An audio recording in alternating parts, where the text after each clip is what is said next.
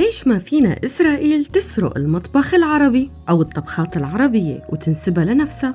الحقيقة كل مرة بسمع خوف العرب والفلسطينيين من سرقة المطبخ العربي بضحك بقلبي فعمليا قدرت إسرائيل إنه تثبت إنه هاي الأطباق إسرائيلية مثل قدرتها على إثبات وجود دليل بعالم الآثار بيأكد وجودها التاريخي كمملكة بهي المنطقة مثل ما بيدعوا فلحد هي اللحظة ما في أي دليل على هذا الشيء. والقسم الأكبر من علماء اليهود الأركيولوجيين بيحكوا بهذا الشيء.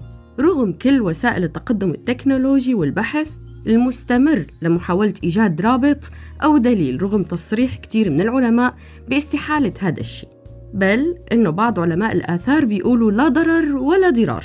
فحسب تعبيره إنه المصاري اللي عم تستخدم لتحقيق كشوفات بالآثار منيحة ولو كان الهدف منها عاطل لأنه ما رح يلاقوا أي أدلة. على كل حال نفس الشيء. المطبخ العربي عموما والفلسطيني والسوري خصوصا حققت كثير من المنظمات الإسرائيلية كثير من التمدد والتوسع بهذا المجال.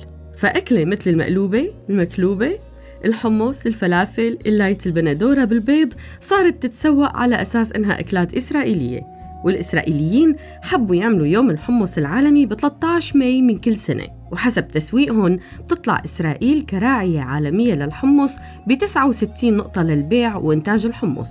وبس 3 نقط للعالم العربي. ونفس الشيء باليوم العالمي للفلافل. كمان بوارسو عاصمة بولندا في سلسلة مطاعم اسمها طعام تل أبيب المديني وبس بلندن في أكثر من 15 مطعم بيقدم أكلات عربية وفلسطينية على أساس إنها أكلات إسرائيلية. وبباريس في كتير من المطاعم بتتقدم على إنها أكلات إسرائيلية منها حتى الفتوش والزعتر. لك معقول؟ معقول. حتى الزعتر. لك اسمه زعتر فلسطيني.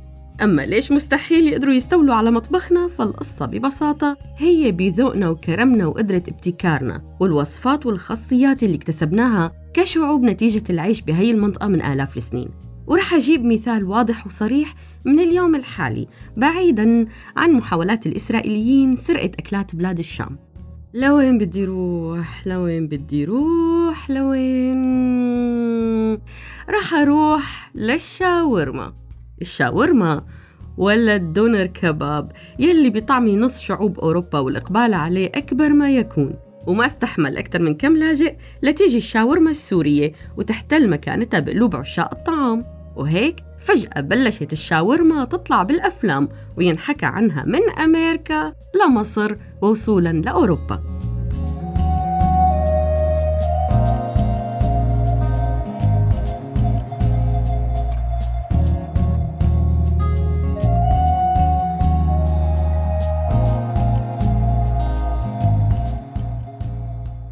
مقاومة مشروع احتلال المطبخ العربي وخاصة بلاد الشام شغلة كتير صعبة. فما في منافسة بين بوز الجدي تبع الشيخ محي الدين مثلا مع أهم مطعم فتات من أي جنسية؟ ومستحيل المنافسة بين أي مسخن فلسطيني حقيقي مع أي نسخة تانية معدلة إسرائيلياً.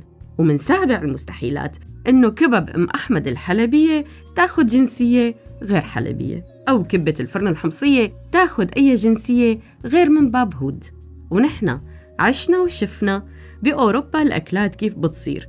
شفنا التبولة يلي بتشبه كل شيء إلا التبولة. وأكلنا بمحلات الفلافل اليهودية على سبيل الاطلاع.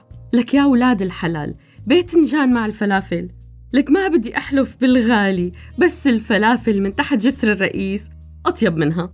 لك لا أكتر من هيك. سندويشة البيض تبع فلافل تحت جسر الرئيس فيها طعمة فلافل أكتر من فلافل المطاعم المقلدة. شو بدهم يسرقوا تسقية مثلا؟ هيهات هيهات قد ما عملوا إضافات ما رح تطلع أكتر من إضافات الشوام والحلبية. لك إيه إيه إيه. حتى الحلبية ضافوا على التسقية بس كانوا أمينين وضلوا يقولوا عنها شامية. حاصله مطبخنا ما بينسرق مثل الآيفون والصناعات الحربية الثقيلة والأسلحة النووية. ممكن بإضافات صغيرة نغير الطعم. فمين بيقرش البصل جنب الأكل مثلا؟ مين له حيل وخلق وبال طويل ليعمل المكدوس مين عنده العبقرية ليعمل إضافات على فتة المكدوس لك مين له خلق يتحمل ريحة الشنجليش ليستمتع بالطعمة؟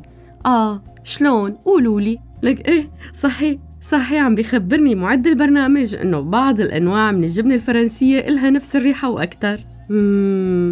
طيب دخلك بيكسروا معها بصلة وبندورة وبيدلقوا عليها الزيت لينقي التنقيطة من الأصابع. لك إيه إيه شفت؟ ما عم قلك؟ مين حط الشاورما بالصمون وسماها صاروخ غير نحنا مين اخترع كريم التوم غير نحنا مين زين سندويشة الشاورما من فوق بقطعة لحمة غير نحنا مين ترك زيت قلي الفلافل لأسبوع؟ غير نحنا لك مين عدل على السلطة الروسية والكولسلو؟ غير نحنا طيب تعال لك فروج البروستد ما بيركع ال KFC؟ بيتزا الريف بتركع الطليان؟ همبرجر الحلبوني جنب فنادق الحلبوني مو لازم يعطوها براءة اختراع؟ لك نحن يلي قلينا المكسرات وبعدين شويناها. لك نحن نحن يلي منقلي ومنشوي ومننقع ومنفت ولك نحن الدولة ولك